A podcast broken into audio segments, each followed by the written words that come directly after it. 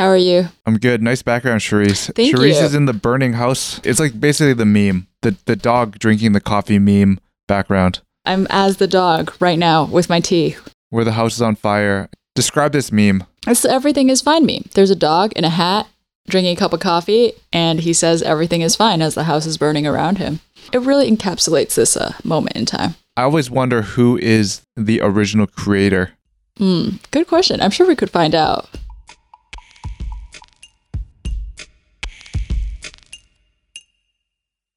This is Making It Up, a podcast where we tell you what's happening in creative culture and why it matters. I'm Charisse Poon, and my co host is Eugene Kan.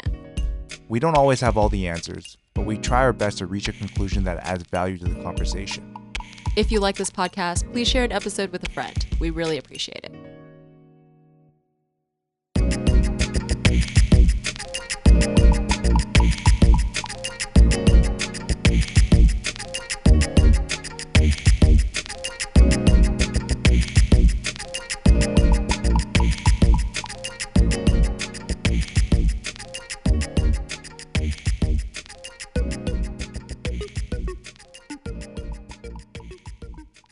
People, if they're interested, they can find it on their own time.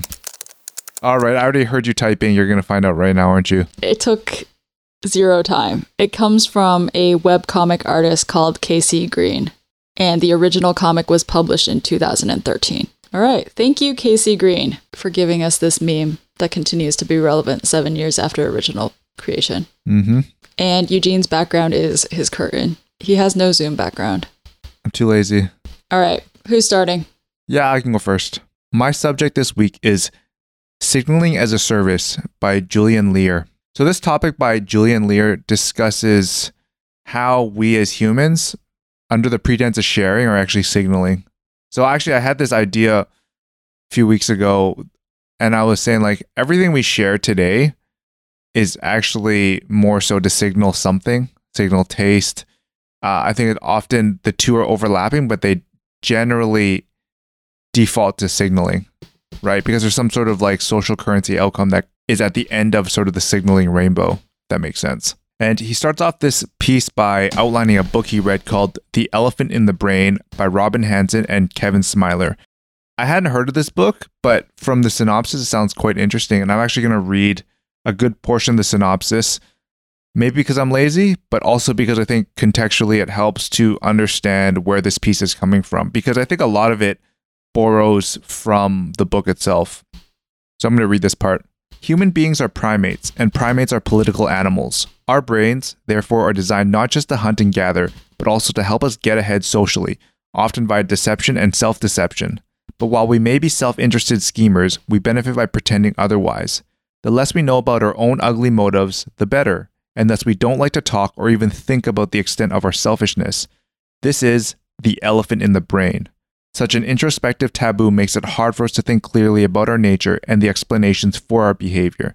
The aim of this book, then, is to confront our hidden motives directly, to track down the darker, unexamined corners of our psyches and blast them with floodlights. I like that line. Then, once everything is clearly visible, we can work to better understand ourselves. Why do we laugh? Why are artists sexy? Why do we brag about travel? Why do we prefer to speak rather than listen? Our unconscious motives drive more than just our private behavior. They also infect our venerated social institutions such as art, school, charity, medicine, politics, and religion. In fact, these institutions are in many ways designed to accommodate our hidden motives, to serve covert agendas alongside their official ones. The existence of big hidden motives can upend the usual political debates, leading one to question the legitimacy of these social institutions and of standard policies designed to favor or discourage them. You won't see yourself or the world the same after confronting the elephant in the brain. Okay, so just to sum up my understanding is the elephant in the brain is everything we block off about our subconscious because it's stuff that we don't want to confront. It's kind of like the elephant in the room, but elephant in the brain. Yeah. Yes. All of the things that drive our behavior that we usually don't spell out. And we sometimes address them or we recognize them, and other times we don't. Or maybe the fact we don't address them is deliberate. I don't know. It's like they could be subconscious, conscious. Yeah, like it, could be happening in our brain and we don't even realize that we're doing it. that it's driving our motives. And then on the other hand, it Yeah. could be stuff that we know is there, but we don't care to like look into it any further. Correct. So Julian sums up the book on two main points. Point number one most of our everyday actions can be traced back to some form of signaling or status seeking. And number two, our brains deliberately hide this fact from us and others, aka self deception. He leads the article with the idea of conspicuous consumption, and he highlights a few examples from the book. So, obviously, I think most people are familiar with conspicuous consumption. It's, you know, the consumption of things that have some sort of outward presentation or visibility to it. I think the best way for you to explain that for people who aren't familiar with it is to give an example. So, of the examples, he breaks them off into three different categories consumption. So, consumption of goods, they could be luxury, aka a Rolex, uh, a Celine handbag. It could be green. For example, I am wearing something that suggests that I am environmentally conscious. And the third one is like loyalty. So, for example, I am loyal to this band. So, I'm wearing their t shirt. Like the New Yorker tote bag, which one of our episodes was about. Correct. Yeah. Uh, second one is charity. This is like giving money away to help others. And according to studies, the visibility behind the charity is actually more important than whether you make a difference or not. So if I give money to uh, this cause, I don't actually care if that cause is necessarily achieving its goals or I'm directly affecting it. I think what's most important, you might obviously care a little bit, but I think that ultimately the fact people know you donated is more important. To individual donors, not to the charity. Yes. And then the last one is education. This one goes along the lines of brand name schools. And I think this goes a long ways and it's been sort of uh, co opted a lot in American culture where the school you go to confers some sort of status. Like, oh, I went to an Ivy League school, for example. Have you ever consumed anything conspicuously? Of course, everyone has. I think that I probably Okay. fall into the third one most recently, education, but in slightly Ah, different ways. Interesting. We can talk about it later, but Julian's piece actually goes on to be more narrow Yeah. So than just about. Yeah. Yeah, so he looks into the components of signaling. Number one, the signal message. Number two, signal distribution. And number three, signal amplification. Through the example of sneakers, one he picked, he said that owning the sneakers themselves are a message. Like, oh, depending on the sneaker, right? It could be like, oh, I'm sporty. Um, I don't know. I don't work a, a job that requires me to wear a suit and tie. Uh, I play this sport, etc. I'm trendy, so I know what the latest release is. Exactly. Number two, wearing them out in public and or sharing them on social media would, be considered signal distribution. And finally, the third one, I'm still trying to understand the difference between distribution and amplification in his example. But he says that finally, amplification can be done via the type of sneaker that you wear to differentiate yourself. Amplification is a little bit harder to understand with the sneaker example. It's a lot easier to understand later on when he goes into software. Yes. For example, for sneakers, like let's say it's a pair of limited edition. Let's use Jordans. oh, I was going to use the Para Air Force Ones because that's a pair of sneakers I would like to own. Whereas I cannot say what Jordan colorway is like limited edition. No, that makes That's sense. Okay. you- pair Air Force Ones or Air Max ones? Air Force Ones. Ah, man, I'm so out of the game. These aren't even new. Um, anyway, so in terms of signal message, just the Air Force One already has some kind of message, right? That carries with it, like the Nike Air Force One. Yeah. Something like, you know, I can afford Nikes, and if they're like super clean, it's like I don't have to wear these like every day. These are like whatever. You you understand that message. Kind Yeah. of standard for sneakers. Uh, signal distribution like you said you know posting them on social media or wearing them out in public. And signal amplification for this particular example would be like having a limited edition version of the air force one. So it's not just any air force one it's like the nike air force para edition which is something that's hard to acquire and you would have to be like in the know at a particular time. It doesn't have to be that particular release just like any kind of limited edition. I think would count as like signal amplification. Mm-hmm. So it's making sure that, like, amongst everyone else's signal, message, and distribution, yours stands out more. So then he goes on to expand upon this idea, but leaves the world of physical, tangible products and talks about software and digital limitations and how their lack of tangibility is a reason why you don't necessarily have conspicuous consumption in the form of digital goods or digital experiences, etc. To the same extent, anyways. And one example he starts off with are ebooks. So ebooks being obviously your Kindle or whatnot. I think this ties back into the educational element where because I cannot see cover the book because it's secondary, you no longer have the ability to signal what type of person you are, right? Are you an intellect? What type of stuff do you read? Uh, what kind of interests, etc. And then he also talks about how there's a lack of luxury software, and the, he only uses the only one he can really think about is uh, Superhuman, which is an email client that requires you to pay thirty dollars a month. To a degree, the iPhone also kind of had this with the mail app. You would often receive that little bit at the bottom, like sent by iPhone or whatever. Yeah. Yeah. And so Superhuman has that as well. Like it says that it was sent via Superhuman. So that's signal distribution. I would also argue that technology itself rarely has scarcity built in because it doesn't really function on scarcity. It's more of a it functions on scale. Yeah. Well, any scarcity is created. It's an illusion. Arti- yeah, it's artificially scarcity. created. Yeah. He goes on to use some other examples, but the rest of the article settles on the idea when it comes to software that the financially most lucrative strategy for software companies is to provide distribution for free and instead monetize users who want to stand out of the crowd with paid signal amplification.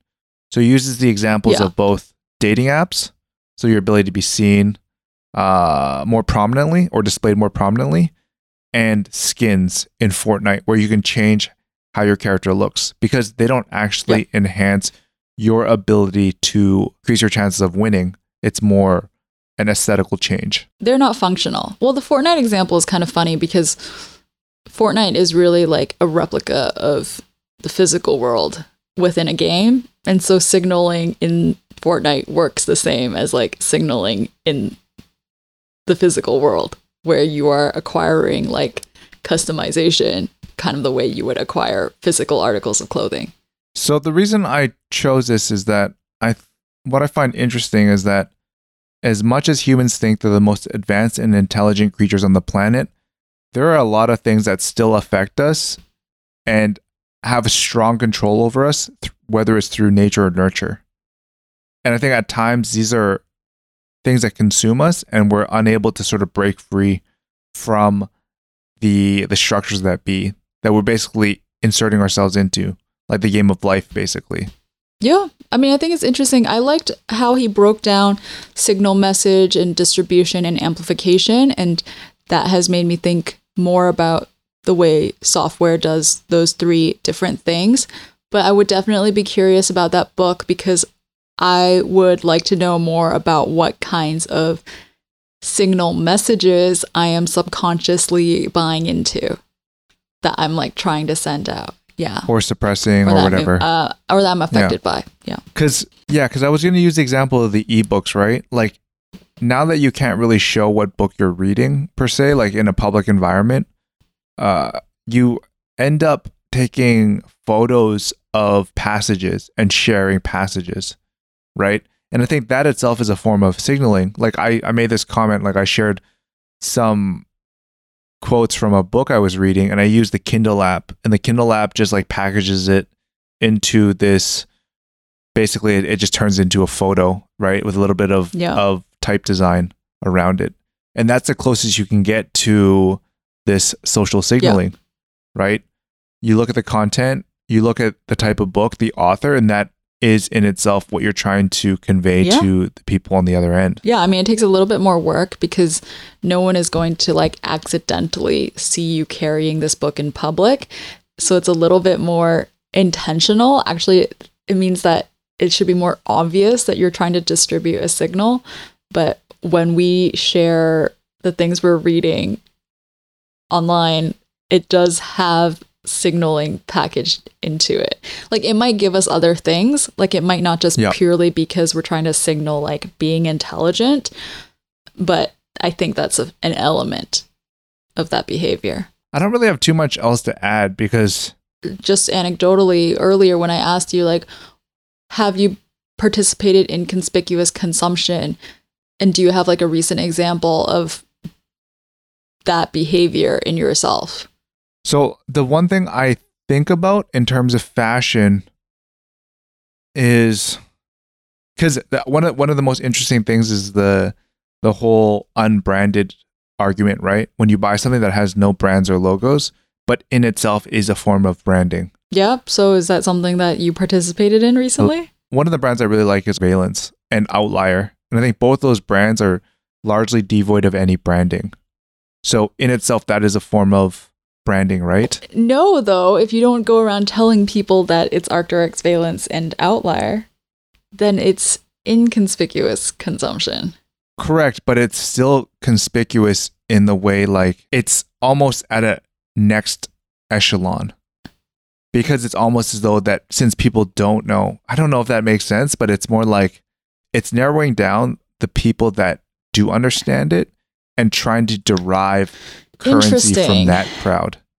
So it's more like it's not for the masses because you're not actually looking for validation from the masses because you don't value their validation. So, as in, that makes sense. when you buy an unbranded article of clothing such as Arc'teryx Veilance and then post a photo of yourself wearing that and then you don't tag it or anything or call attention to it but people recognize it as like that article of clothing because it's like recognizable then that's the kind of like messaging and distribution that we're talking about Yeah, pretty much. So basically, you're hoping to get validation from the people that do recognize the brand. It's almost like this is kind of like a riddle, but it's almost like in that case, the amplification is the lack of amplification. So, like by being Yeah. really understated and low key, you are amplifying that signal of like exclusivity and being in the know. so I think that's generally how like influencers at the top end work. I'm not talking about like a mainstream influencer that's wearing like a Mhm. pair of Levi's, right? Like the Mhm, it's like the mhm. tastemaker, air quotes tastemaker.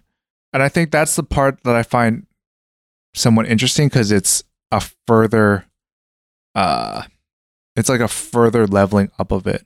Now, mind you, I don't wear I don't wear veilance because I think that I'm trying to appeal to that crowd so much as it in itself it has various factors that limit its ability to be consumed at scale, right? Because Yeah. it is a form of luxury, right? It's in certain stores. The pricing might be cost prohibitive to some people, but like some people, if they wanted to convey a certain level of uh, cultural currency with the same budget, they could probably do it a little bit more easily. Well, I think what's interesting in this subject is whether an item in itself has its own signal message that comes with it, like in terms of the way it's marketed and produced, and versus the consumer's intention of a signal message. If you don't participate in like distribution of the signal message, the article still kind of has it within itself. hmm Like I'm not participating in the message, but I am because the message is up for interpretation. If I'm out there distributing it by virtue of wearing it I in guess public, so. Yeah. yeah. Well, the one thing I do find, like I'm I'm in these discords that are both for Outlier and Techwear, and you do find a lot of people that share their their fit picks for the day. I always found that really Why do you find it interesting interesting? just like it it's part of the distribution right and the quote to a degree the amplification you yourself like because this the, the stuff they wear might be unbranded so they come to places where they know there's going to be a level of validation that's baked in because this crowd will recognize what they're Mm. wearing When I was thinking about this for myself, I was thinking about the sharing of material I read online and how, I mean, I think Yeah. Julian mentions this somewhere in this too about publications and media. There was a passage about a failed social media network called Path. And Julian wrote While Path did indeed fail as a distribution provider, I would argue that keeping the network size small can still have benefits in line with my signaling theory. Deliberately limiting the number of people who can join a network, for example, by charging a membership fee, creates scarcity, which in turn makes the network more interesting. Network membership becomes the signal message. Users pay a membership fee to signal to other members that they are part of the tribe. I happen to have a free New York Times membership because of um, the school that I attended. So I'm still using like a free student subscription. But I do think about the fact. Damn, is that forever? I don't know if it's forever, but it has been for the last year and a half and still continues to be true at this current point. Oh, for some reason, I thought it was uh, from Parsons. I was like, whoa, what the hell? No, it's from Goldsmiths. So my most recent. Yeah, the reason why it threw me off is because that school is in the UK, right? Why wouldn't they give you like a British publication? I think they give you publications to a bunch of things. No, no, no. It's just because you have a student account. So it's not like Oh, a direct like Goldsmiths publication relationship. It's just like having a student email oh, that works. Got it. Though now I feel weird because I feel like I've participated in like this additional layer of like social message and distribution now by like mentioning both of the schools that I attended. Moving on from that, um, so I have a New York Times subscription, which I actually don't pay for, but I think everybody knows that New York Times is like a paywall, you know, publication, and you get like five free articles a month. I think I forget five to eight, something like that. And so I think about the fact that like when I share a lot of New York Times articles, like whether I am subconsciously, you know, messaging that I am part of this club essentially that like reads and pays for the New York Times and is like a supporter of it. I mean, this is interesting because we're gonna we're gonna eventually broach this subject in the next topic, but this is something we've discussed about the bifurcation of media, right? Between the haves and have-nots. What does it mean in the future if you know you're sharing stuff that is I already think about that because if I share I was gonna say I've been thinking about it a lot because that's also something that influenced how we wanted to run our yeah, quote unquote membership. But anyways, yeah, you you go ahead. I don't even share that many links online in terms of like the different places I share with people I know, Slack, WhatsApp, Twitter, etc. But I do think about like what proportion of the links I share are behind a paywall. Like how many of these articles could people read for free? Like within their kind of monthly quota of free articles. And so I try to be careful about not sharing too much that would like use up people not not that people always read what I share anyway, but like not wanting to blow up. Exactly. I don't subscribe to that strategy because I think that ultimately, number one, yeah, you're right. Like they won't read everything that you share. But secondly, I don't think it's necessarily bad if they are hitting paywalls because they've Well, shown also, sufficient I'm- interest. Of the opinion Right. that people should pay for publications. So Exactly. yeah. Yeah, and exactly. I, I, but I do think I try to do a balance, even minus the paywall concern. I think I do try to consciously share a balanced coverage, so it's not just all 100% New York Times articles. But then that's also kind of messaging as well, because I feel like I'm trying to demonstrate that my reading goes beyond like one publication. I don't know, everything becomes like self motivated in some way when you think about it too much. But I mean, ultimately, I, I don't really have any sort of concluding statements. I think it's, yeah, and I think that's the best you can really do because there's certain things that are mostly out of your control, especially on a biological level. I don't think we're about to go and rearrange our sort of our biologically ingrained habits. I think it's interesting how for most of this article it was kind of a explanation of this theory of social message distribution amplification, but it actually winds up being a recommendation for software companies. So Julian's angle at the end is Mhm. that his very final statement, which you read, was about the financially most lucrative strategy for software companies is to provide like paying for signal amplification. So I didn't really see it like going in that direction, but it becomes interesting to think about how software companies might adopt that strategy. It's like, for example, if Mhm. Instagram released, you could pay for another tier where your posts like suddenly got like, I don't know, some equivalent of like a blue check mark. or like were boosted, which technically kind of already Yep. exists because you can do paid posts. But it, if they release like an option for just regular account holders to do that, that would kind of be getting money from signal amplification as opposed to doing the advertising route, which is what they do right now. Should we move on?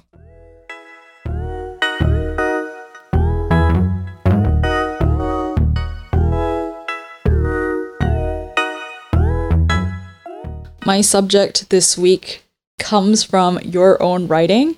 So when I was thinking about what to link to, I realized that actually you'd written two pretty long passages on this subject.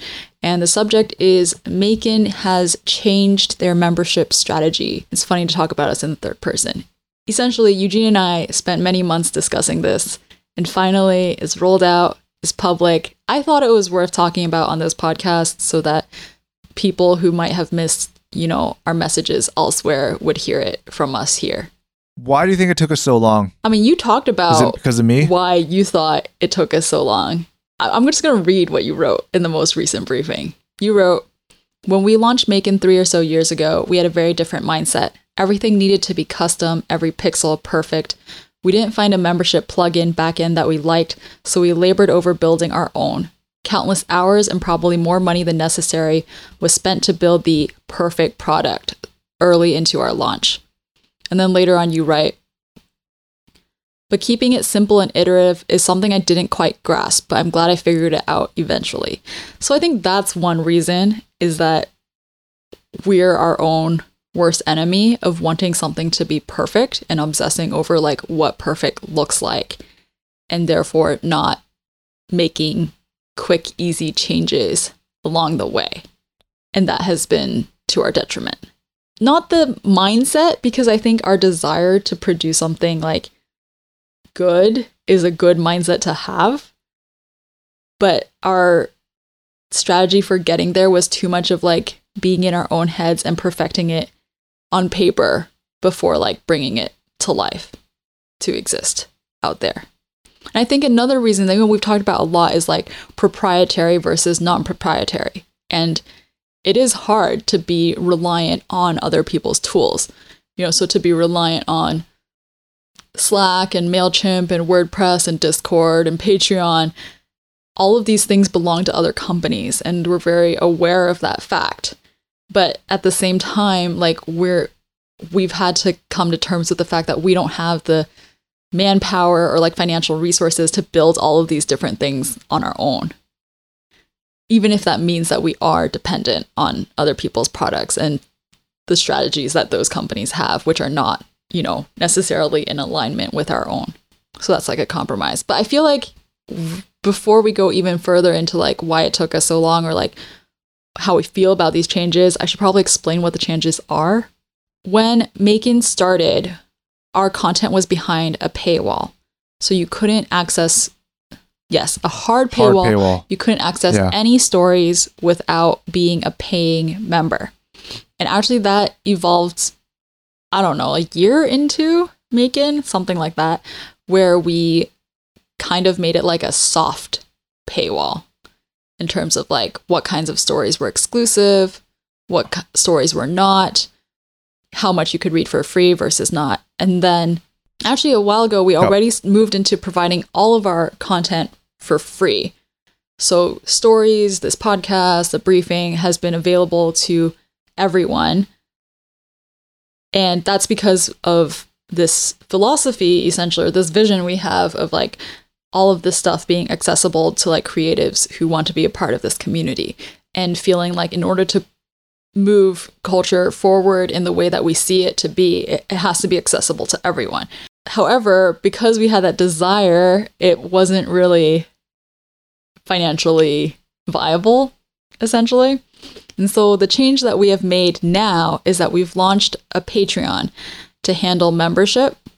And we've also changed our tiers in terms of membership. And I think also bigger than that, than the, those details of like membership and how much it costs, is like coming to terms with this mindset that we're happy to have people support us just for the sake of supporting us and for like being interested in seeing MAEKAN continue to like exist and grow.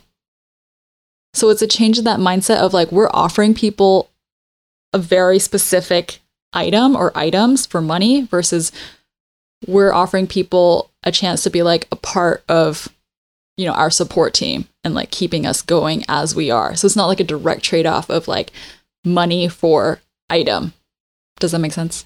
Mhm. Would you say you agree with what I've said so far or have do you have like a different perspective on this? it's, it's pretty straightforward in terms of the way we've approached it. It's, I think what's most interesting is had we launched MAEKAN in 2019, 2020, I think we probably would have taken a slightly different approach or looked harder at the options available, like, you know, starting an online store through Shopify, getting membership done through Patreon. Like, I think there's a lot of services that exist that didn't necessarily exist down the line. And one of the things that I think slowed us down was sort of running before we could walk and thinking, well, when we're at this size, this will be a headache because of that. When we aren't even there to actually tackle that problem head on. And one example would be like, hey, if you move from Slack to Discord, will you be able to handle a thousand members on Discord versus a thousand members Yeah. on Slack? Like, we're not even there yet. So why even bother consuming yourself with that process of solving Yeah. a problem that doesn't exist? Yeah, but that may never exist if we don't make that change.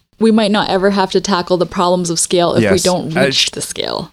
I actually disagree with your perspective on tool availability because you said this earlier this week as well that you think if MAEKAN had launched 2019 because of the tools available, we would have made different choices. I don't think that that's true. I think that what's different is your and mine and Alex's way of thinking. Like, I don't think that we didn't pick the tools in 2016 because they didn't exist. I think we didn't pick them because we didn't want to. Potentially, yeah. Potentially. So maybe a better way to look at it is both personal learnings and the understanding that building something brand new doesn't need to be custom because there's so much room for iteration and product market fit that it's almost better to start as easy as possible because ultimately and I mentioned this in I think the thing I wrote is that MAEKAN isn't out there to become some sort of WordPress plugin for membership Yeah. opportunities. It's like really out there trying to do, you know, community building, storytelling, et cetera, et cetera. And anything that gets in the way of that, that you can automate and or defer in a relatively affordable manner should be definitely considered. I think that's that's that's probably a better way to like explain Yeah. I'll, I can read what you wrote if it helps. Some days I wish we weren't so stubborn and so dedicated to an unachievable perfection, because for most startups, it's far from the most important outcome. Learning from your audience and adapting to their needs while balancing your own passions is what ultimately wins out. We don't care about building a proprietary back end membership system. We care about stories and the impact of creatives on their communities and the world at large. And if I can say, like, in hindsight, and obviously I'm not like innocent in this situation as well, is that I feel like from the start, maybe a little bit of our ego got in the way of seeing membership systems and messaging systems and thinking, oh, I could envision this so much better. I'm sure that we as a team Yeah. have better ideas of how this could be executed. But the reality of making those ideas functional is takes a lot of time and resources and money that probably like you said shouldn't have been spent there because we're not we don't exist so that we can provide a better forum UX UI experience. Like that's not our main goal here. So I don't know. It just took us time to mm-hmm. get to that point. But I mean enough about the past I guess. Like I'm really excited for this change. I think it's been evident as well, like in our conversations, you know, just the fact that me, you, and Nate and Scott and Alex and like the team itself that's involved is excited is a good difference to have. Yeah, I, I the minute we went live, I messaged you. I'm like, oh, it's like a Yeah. weight's off my shoulders now. Yeah. We talked about this too. Like as an aside, it's like it's interesting how data and information and content is categorized, and how where it appears and its frequency denotes its importance. So, what I mean by that, stuff you see in instant messaging arguably is less important than something you see in, Mm-hmm. let's say, social media, right? And then beyond that is like, Mm-hmm. let's say, a newsletter. So, the m- more infrequent it is, it almost becomes more important, assuming there's a level of trust there.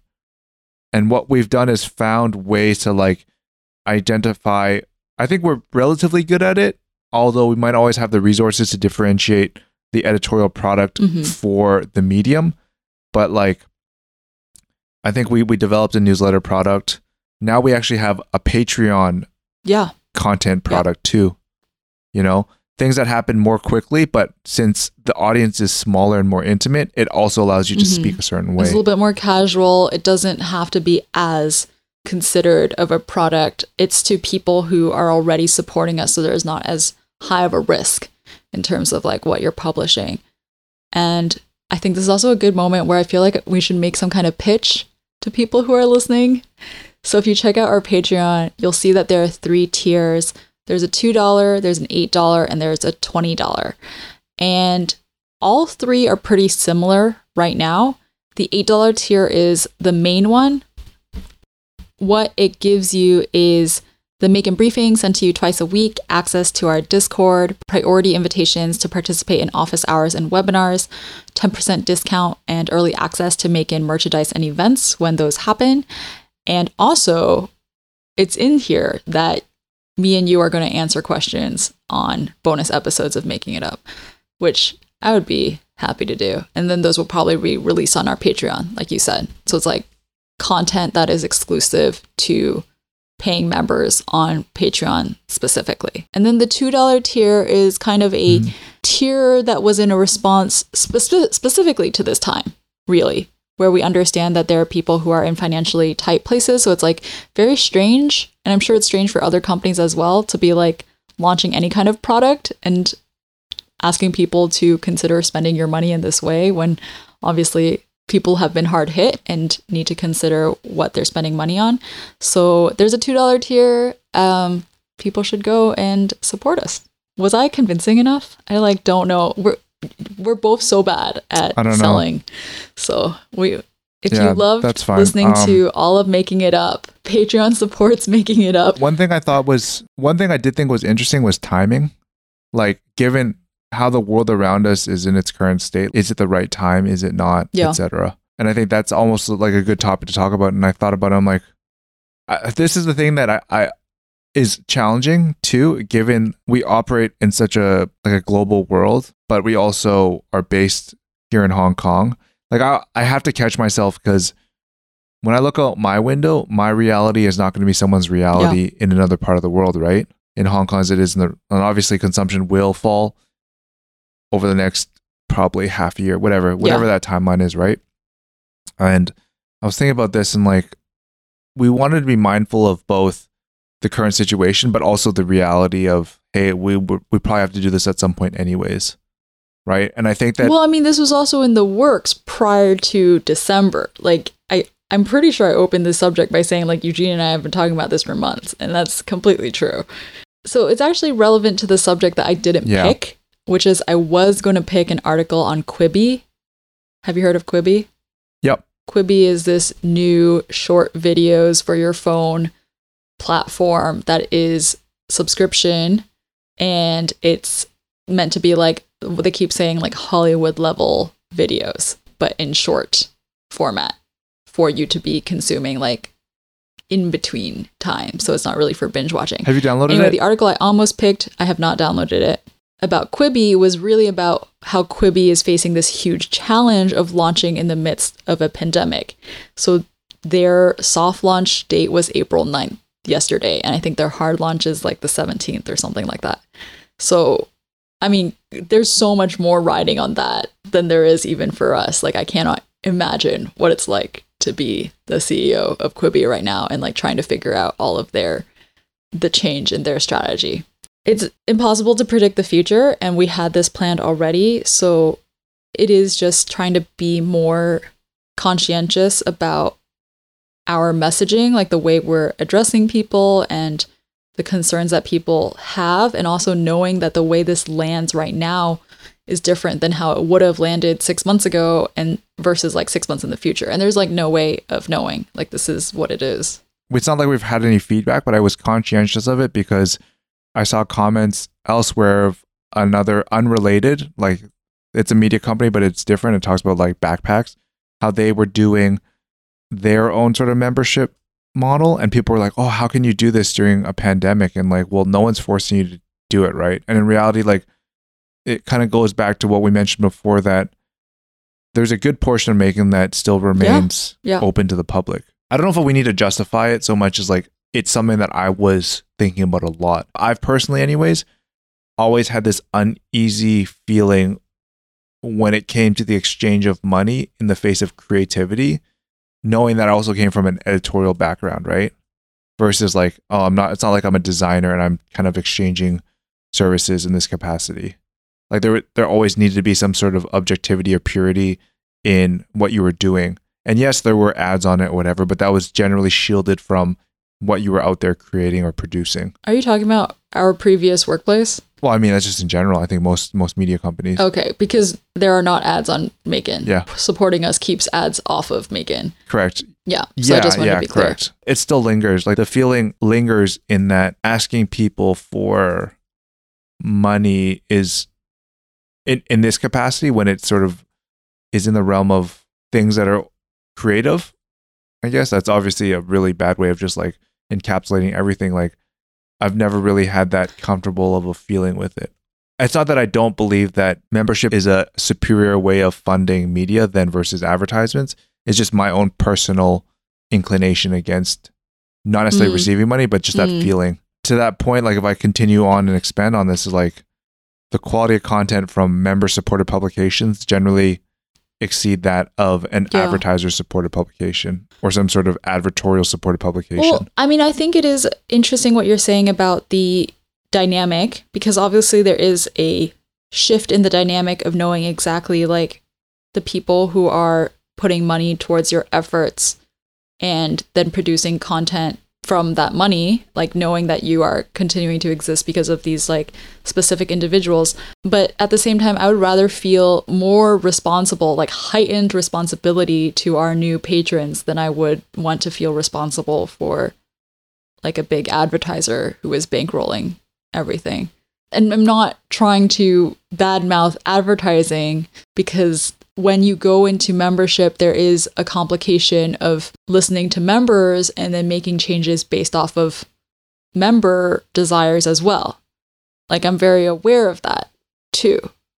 And it's complicated because not all your members want the same thing either. So it becomes a more complicated juggling act, or it can be. But I mean, all of our members so Mhm. far have been very lovely. I'm not trying to suck up to them. This is just true. Yeah. So Yeah. thank you to everyone who has supported us already um, in this first week. It's been really personally encouraging to Eugene and I. We've sent a lot of thumbs up gifs to each other. Yeah, I personally am always super grateful as well as surprised.